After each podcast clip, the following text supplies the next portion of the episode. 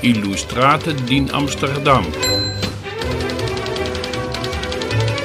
Ilustrata iese astăzi din spațiul ei obișnuit și vă invită nu în Amsterdam, ci în Timișoara, la o expoziție care se vrea o punte culturală între Olanda și România.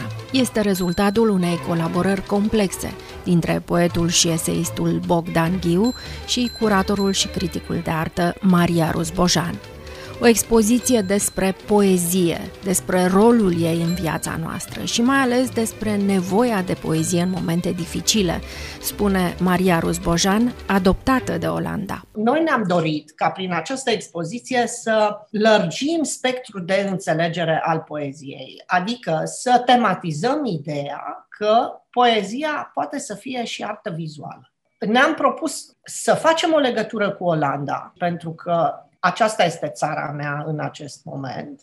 Eu mi-am dorit ca să aduc la Timișoara lucrări din colecții private olandeze Colaborarea cu Bogdan Ghiu a avut uh, rolul de a uh, lămuri puțin uh, nivelul de relaționare cu poezia. Mariana Marin a fost pentru noi exemplu de reziliență absolută. Volumul Aripa Secretă, care a dat titlul expoziției noastre, se referă la acele frământări esențiale pe care ea a trebuit să le, le proceseze, la senzația aceea de singurătate și de izolare completă față de restul lumii, legătura cu Amsterdamul uh, și mai ales cu Anne Frank, citindu-i jurnalul, uh, după care, citind poezia Marianei Marin, s-a creat uh, puntea necesară ca să putem să facem un discurs care să funcționeze și poetic, să funcționeze și vizual, dar și conceptual.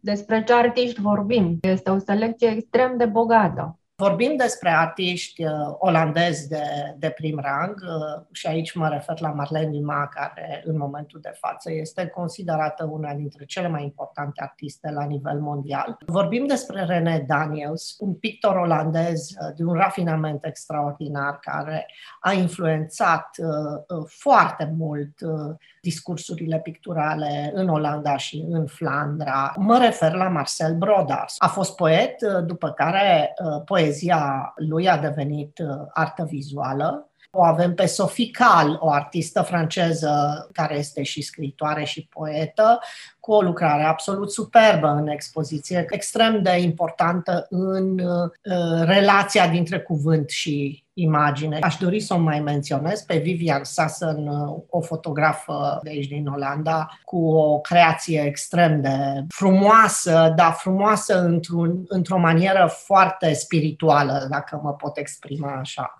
Dar sunt și foarte mulți artiști uh, români. Selecția de artiști români uh, a urmărit uh, linia expoziției, artiști care au lucrat cu elemente de limbaj poetic efectiv, dar și care au creat un limbaj poetic prin modul lor de abordare și de expresie artistică. Mă refer aici la Ion Bițan, care este un clasic și un artist istoric din România.